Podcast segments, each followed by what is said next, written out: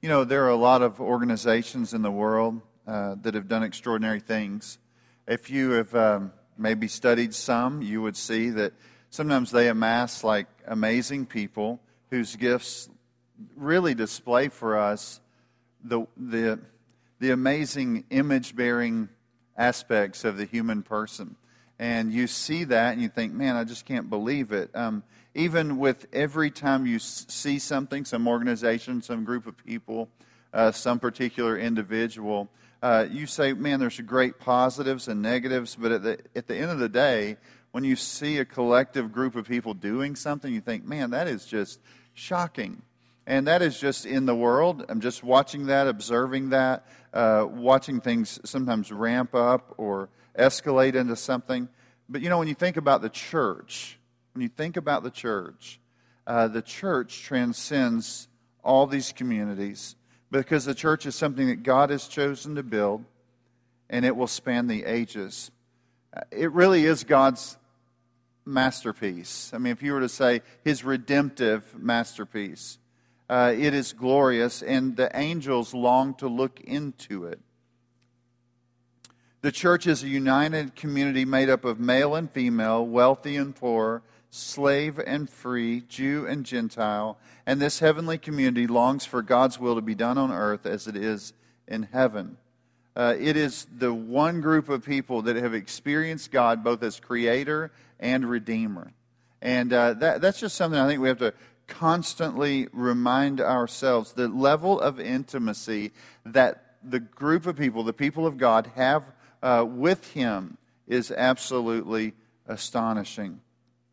Today, we see how the church is to respond to really people that are not close to them, people they don't necessarily know but will meet. And we see how he, Paul's going to say, greet these people, welcome them uh, bring them in and, and bless them in some way. And he's going to kind of lay that out before us. There's a delight in, in, in embracing and, loving and cherishing uh, these that they do not know. And so he encourages them in this. You remember, he's given us kind of his past ministry and those kind of things, and then he looks and points us to his future work. And so this week he's going to say, Listen, there's a number of saints I want you to greet. And I also want you to accept their greeting. And then I want you to watch out for those who cause division and be encouraged by the faithful. And ultimately, in the last part of this text, he concludes with a doxology. And so we're concluding the book. But I just want you to keep in mind what the church is, what Paul says about these different individuals, and how this all works together to the glory of God. And so let's start in verse 1 and 2. We start with one of the individuals. And, and Paul does something interesting. He gives them a condemn, uh, con, I started to say condemnation. Uh, he commends this person. Uh, and, and in that, that culture, in that time, this, this woman, Phoebe, people would write like a letter and say, listen, uh, and sometimes we say, oh, write me some kind of recommendation. Uh, but that's kind of the idea. He is going to kind of send this letter with her. Uh, this letter, of course, is being sent to the church in Rome. And it's just a way of saying, hey, this lady's coming to you. Treat her with care and with honor. And so, in that time period, and some of us, you know, aren't, aren't used to this because we grew up, there's hotels, restaurants, everything. Uh, even in smaller towns, we could just stop somewhere and stay. That was not the, the case in the um, early church. And so, all the more reason for making sure, and especially in a context where the early church was being persecuted, for there to be an open door policy uh, in the early church was very, very important. Now, you notice about this lady, she is a servant. That's what she's called. Um, and you could say, man, all Christians are servants, or could be called servants, and that is absolutely true. Um, but she's identified as a servant of a particular church, which certainly ties her to a place but it also highlights something of maybe a position that she has within the church. A lot of people, when they're reading this, because of the term used is the term deacon, is that she would be uh, considered a deacon in this church, that she had uh, that particular place. She was a, a, a key servant in the church where she was from. And so uh, this is kind of, and for some people, they grew up in contexts where only men are deacons, but I think you, you can read a lot of different people and, and study that, in, in particular this passage, and they would say, look, uh, we think, it seems clear to us that men and women were deacons. It's not a deacon board or a deacon body, it's just that they are key servants within a church and recognized as such. And so that's what we see about her. But you learn more about her. You see uh, that she was a helper of many, including Paul. Now, what are we talking about there? Uh, the helper idea here is the idea of a benefactor or patron. She was potentially a wealthy businesswoman who used her wealth to support the church and missionaries. And so there was kind of a, uh, an example here of her just service to the church. Paul saw her that way. She was a great servant of the church. Uh, she was a helper of the church. She was a helper of him personally. And uh, he, he, he th- thanks the Lord for her, but also commends her to this church. Uh, one of the things just to note is like, for some people, like they don't maybe see uh, women as of great value in the church. Maybe they would have kind of a uh, not a high value of women in the church. But Paul, uh, e- even going against his culture, and again, that, that culture, a lot of times, uh, women were, for some uh, in that culture, were no more than kind of property in that culture, you know. And so for him, he highlights women, uh, as does Jesus, certainly. Uh, we see that in, in his ministry and life. But, but we see this great uh, debt that this church has to her, and uh, also the great benefit that Paul sees in her coming to the church in Rome. And so he treats her with honor, he treats her with care, and he wants to ensure that she has proper treatment uh, and she is treated properly uh, with this church. So he's going to start with that, like a condom. Uh, uh I keep saying that. I can't say commending. Yeah, there we go. Um, but he commends her and, and wants to note her specifically. As you continue in this text, you'll notice a number of other names. Uh, in this chapter, Paul lists 26 individuals, two families, and potentially three house churches uh, that should be greeted. Which is another, I mean, that's a, a powerful uh, thing there where he, you know, sometimes he will say, hey, greet this person, but it'd be like two or three people. This is an extraordinarily long list of people, as we saw uh, uh, just recently, just reading over that. But it, it's, it's people, all different types of people that have benefited uh, the early church that Paul wants to um, send to, to Rome or that will, will be in Rome at some point, and he wants them to know uh, that they should honor people like this. So, what do you do with this? You might say, you know, something you may have studied the Bible before, and you get to like Chronicles or something like that, and you're like, oh my goodness, there's this long list of genealogies, you know, name after name after name. And in a way, you could say, this is a long list of names. What do you do with that? Um, I don't think we go through each one. I mean, you could do that. You can read commentaries, and they'll go through each person and trace out where they were in the uh, New Testament and that kind of thing. And, and that may be of some value, maybe. Um, but what we're going to try to do is say, okay, what do we learn from the list as a whole? And we'll look at that together. Um, one of the things we learn is there are Jews, including Paul, who are sacrificing greatly for the Gentiles. A big thing in, in Rome uh, in the Roman church that Paul seems to highlight is the Jew and Gentile relationship. And so he's talking about how these people should be together and that they are together in Christ. And so when we get to that, uh, I think we, we have to say, okay, hold on just a second. What is going on here? Well, one of the things he's doing is he is showing them how there's this mutual building up of Jew and Gentile. People that were uh, in so many ways, socially and economically, and I mean, just the list, just long list of things. These people are brought together, and they are to build one another up. You'll notice that Priscilla and Aquila risk their necks for Paul's life and for the benefit of the Gentile churches. And so it's just a reminder that the, and, and really, if you see Priscilla and Aquila,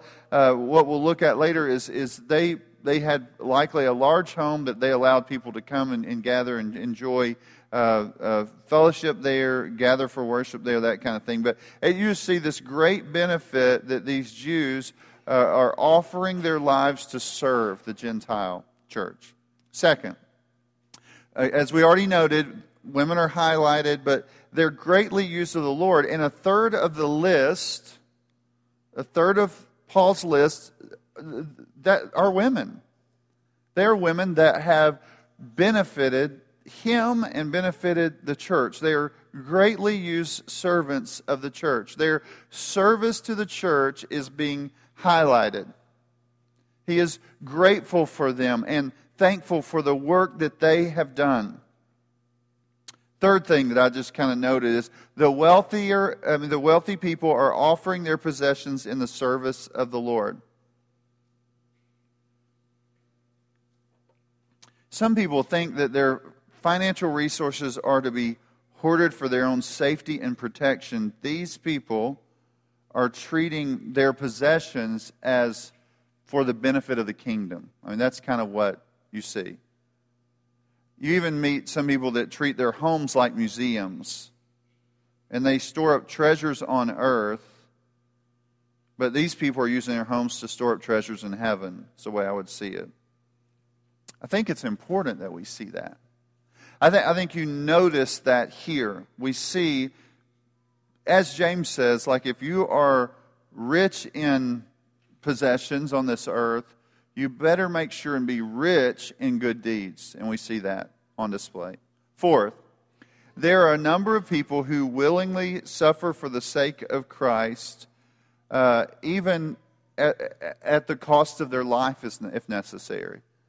So that's just another aspect of this where you're saying, okay, uh, just walking down through this list, what are we learning about these people in the early church? People that are not all pastors, but just people, people in the church. What do you see about them? Fifth, we see married couples striving together for the sake of the gospel. One of the uh, s- difficult things is to sometimes see a man or woman charging hard after God and their spouse not. I think one of the examples that you see here is husband and wife working together for the sake of the gospel.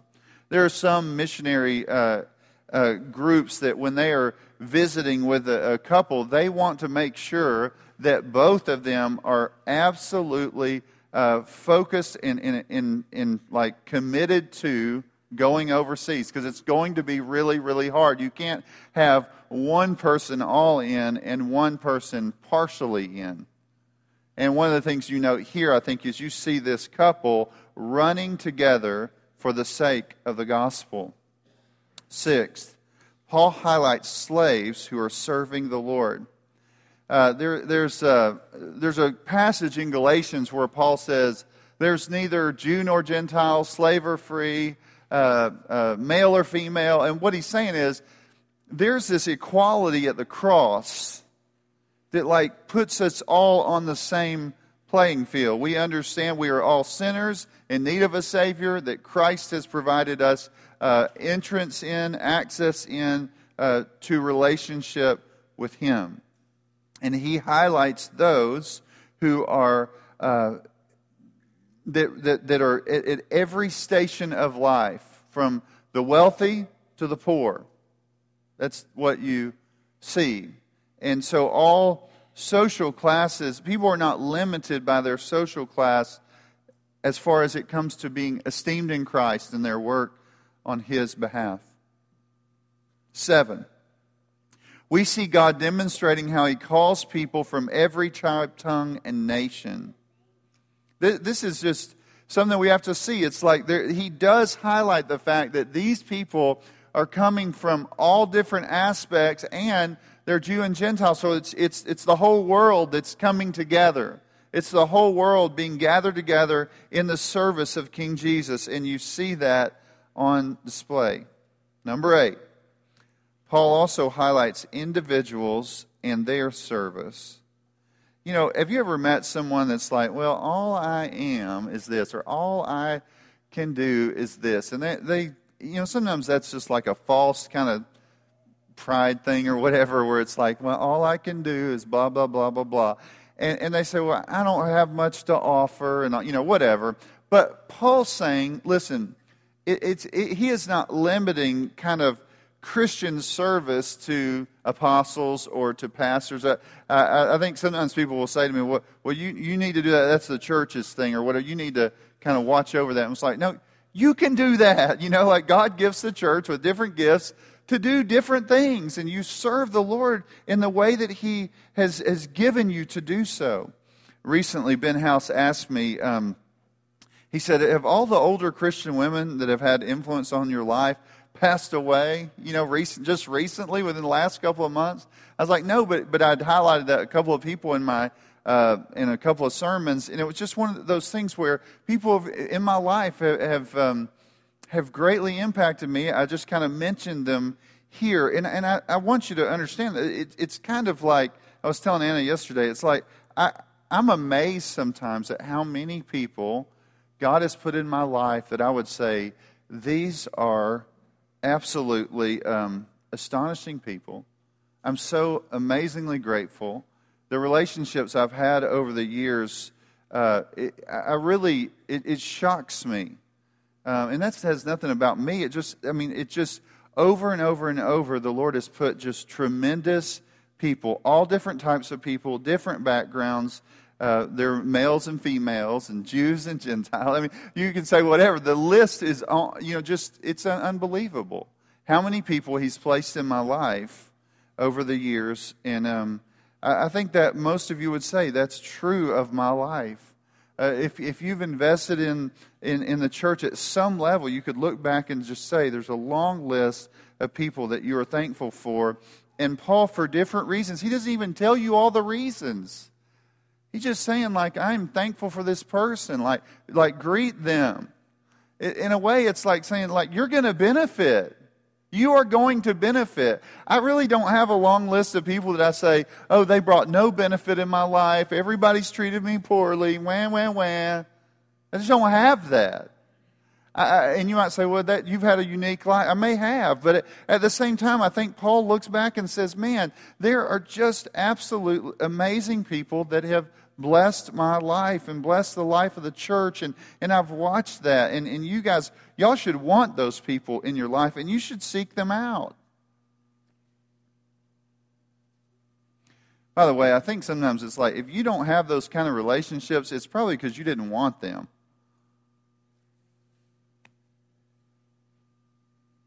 I mean, I, you know, I, I think sometimes it's like you're your relation you may be the greatest hindrance to those kind of relationships. So i think it's important that we just stop and say okay that this is a beautiful thing. These are common christians of all different backgrounds who paul saw as as just great blessings to the church and he thanked the lord for them and they and some use their words and some use their hands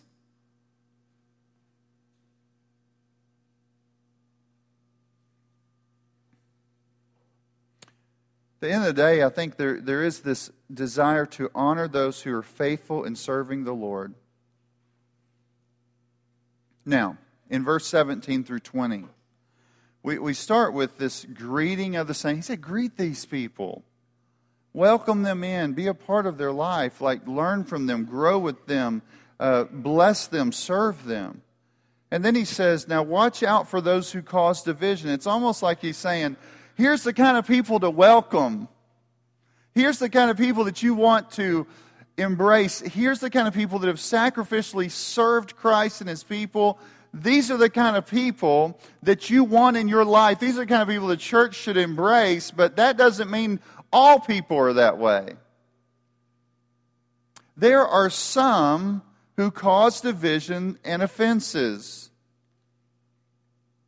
He says, contrary to the doctrine, uh, the doctrine with which you've learned, avoid them.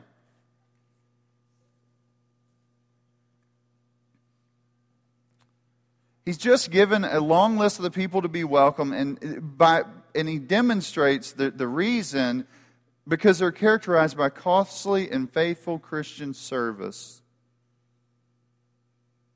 You could say something like, their life and doctrine are spot on. But beware of these type people. people that go against the teaching that I've just laid out for you.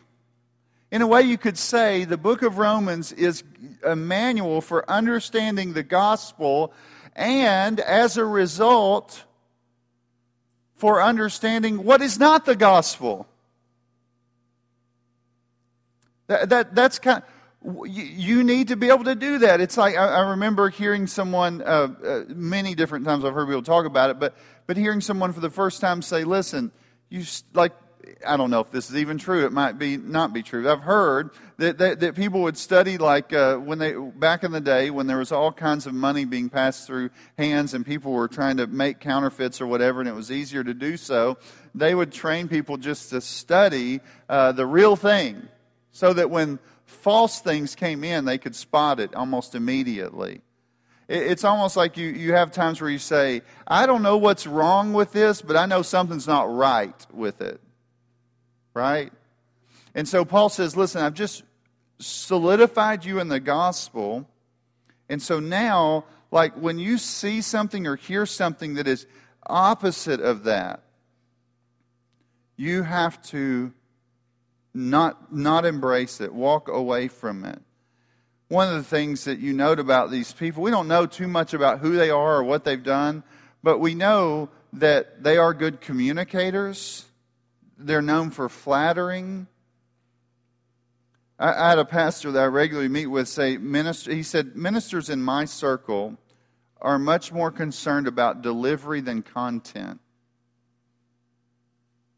You know, and sometimes people do that. Like they'll be like, oh, that was a great sermon because of the delivery, the way, and the things, and the illustrations, and all you know, and the deal is like when you begin to be like enamored by that kind of stuff and not content, it is easy to be like, but it made me cry, you know, or what? I mean, not really, but but you know, like it just moved me, and so then I just like I don't know what happened. I just embraced it, you know. But he's saying like, beware of these people who are leading others astray in a way, the church in Rome was, they were very sensitive to obeying the Lord. And so anytime someone would call them to something, they might want to plunge into it because they want to make sure that they in no way uh, rejected the teaching uh, uh, from the Lord. And so he's saying, listen, beware of that, be careful, be wise in listening carefully to the truths.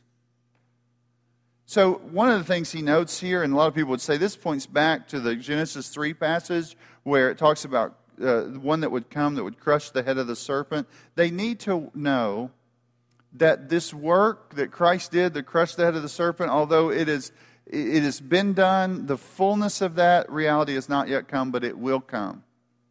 And so understand that, hold fast to the gospel, get it right, and embrace that. Now, verse 21 through 24, he speaks of kind of a greeting of some of his most close associates, the ones that worked alongside Paul in getting the message out, the information out, the teaching out. And, and they, they were involved at some level. Some of them here, it seems to be noting that, those who are very close to him. And he's saying, listen, they greet you. They're, they're the people that really, after Paul goes, they're going to keep passing on the message and ensuring that uh, and watching over that. And then he concludes in verses 25 through 27 with a doxology. He says, Now to him who is able to establish you according to my gospel and the preaching of Jesus Christ, according to the revelation of the mystery kept secret since the world began, but now made manifest, and by the prophetic scriptures made known to all nations, according to the commandment of the everlasting God for obedience to the faith to God, alone wise, be glory through Jesus Christ forever. Amen. What is Paul's greatest hope here? And this, this is kind of, this is a benediction, a, a concluding thing here. What, what's his hope? Paul is looking to God. Uh, if you're in your life, if, if your Christian life, you think, oh, what, what are we going to do? There's going to be people that are coming in with false teaching and we're so afraid. And, and you meet sometimes people like that maybe spend a lot of time thinking about what's going on in our country. Even you think about it, you think about it, and you get, you could get so upset. And I've heard people say before, I just had to stop listening to all the talk because it just made me so nervous and I was just so overwhelmed by it. And I think sometimes with the church, you might think, things are not going well or just think, man, this thing's going to fall apart. The reality is, Paul's saying, listen, God is setting us on a firm foundation. This gospel message that's been laid out to us in Romans, this is God's gospel. You didn't come up with it, you didn't create it, you didn't invent it. It's not your gospel. It's God's gospel. It's not your church, it's God's church. Jesus said the gates of hell will not prevail against it, and that's the case. We can be certain of that. And so when he concludes this, he's saying, Now to him who is able to establish you, to put you on a firm foundation, to allow you to stand on the rock, God is more interested in holding you and keeping you and watching over you than you are you. And so he's saying, Listen, this gospel message will not be thwarted.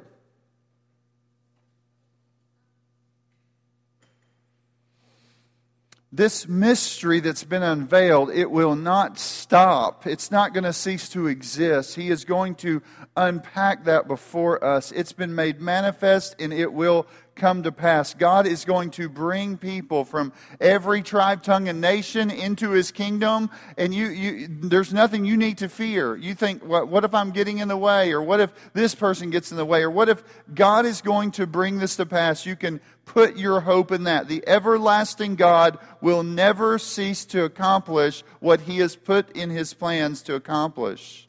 He is going to bring people under the lordship of Jesus Christ. He is going to build his church, and you should want to participate with that. To God alone be wise and be glory through Jesus Christ. Amen. What a great conclusion to this letter that he brings to us. Now, I want to lay out a few things for you that I would say, they used to say this, the Puritans would say, here's some uses for this text. Some things that you can, maybe applications for it. Number one, we should see Paul's extensive relationships. He had many people from multiple backgrounds that were of great influence and value in his life and in the church's life. You know, sometimes you'll hear in America, especially in America, we're really big on individualism, uh, self made men kind of mentality. Uh, we, we like that kind of person. We like to even celebrate them. We want to read biographies sometimes about someone like that, but that's not an accurate statement at all. Paul doesn't see it that way. He sees these countless people that have worked alongside him from the highest to the lowest to different kinds of work. They're all participating together in the advancement of the gospel. He knew he did not work alone, and he honored people. He's not one of those guys that said, Oh, look how great I am. I'm better than all of you. And uh, really, if I did not exist on the planet, you would not survive. That's not his idea. The church wouldn't make it if I wasn't here. I mean, all that nonsense. He doesn't believe that for a moment. He knows that Christ is building his church and that there are people along the way in so many different ways that are blessing him and blessing the church. Second, these people of different types of backgrounds, like I said, wealthy and poor, slave and free, are a reminder to us that we need one another, we need gifts, we need different backgrounds. God is using all different types of people. The variety of people within the church makes it more beautiful and strong. We don't have to say, oh, everybody in this church needs to look like this, and everybody in this church needs to look like this. It's one of those things where you see people of all different types that God is bringing together. And I think the church, closer the church sees that and savors that in this world, the more they are like what it's going to be like in heaven. Third, hospitality was a big deal in the church. There, there's a welcoming kind of mentality, and that should be there. You should say, I, I love to, to build relationships with people. I love reaching out to others. I love investing myself in other people. Some people say, Oh, well, I'm a Christian. I live a good Christian life. And you say, What does that mean? Well, I don't do this, I don't do this, and I don't do that. But listen, the issue here is what are you doing to serve other people? I don't really like people. Then what, what, what is that? You know, it's you are building your life into the lives of others. You are living a hospitable life. You're welcoming people into your family. We are to see the great privilege of being a part of the body. We are to love one another. That's what you see here. Fourth, although we're to welcome one another, we should be able to spot wolves those who are in sheep's clothing who seek to destroy the church. There are always going to be those who want to divide it. There are always going to be those who want to tear it down. There's always going to be someone out there trying to undermine the work that God is doing. The enemy is seeking to destroy the church. He seeks to do so in so many different ways, and we need to be aware of that. Fifth thing I see that I think is really important is this God is more com- committed to building his church than we are. I mean, that's just a reality. Sometimes it's hard for us to maybe think that or whatever, but God is really, really, really committed to building his church. He is so committed to building his church that he sent his son to die for the church. So he's more committed than you and me and all of us here. He's more committed than, than, than the Billy Grahams of the world. He is committed to doing it, and he's using his people to accomplish it so we can know that this will come to pass. So as we conclude Romans, we're really kind of getting to the end of Romans and we're thinking about all this and we think, man, this gospel will go forth. God's going to use individuals of all different types. There are those that are going to try to undermine the gospel, but God is going to bring this to pass and we can be filled with hope as we consider that. Let's pray. Father, we thank you for your word. We ask you to give us a greater desire than ever before to be faithful servants in the kingdom. To live in a way that where, where someone could say of us, they were a servant of the church. They helped me along the way. They caused me to keep striving together for the faith of the gospel. They, they were heralds of that message. They held it closely, but they also gave it out freely. We pray we would be a church that watches out for that gospel, holds on to it, loves it, cherishes it, and makes sure that it's presented to the next generation. We know that you're going to bring this to pass, Lord, and we are hopeful of that. In Christ's name, amen.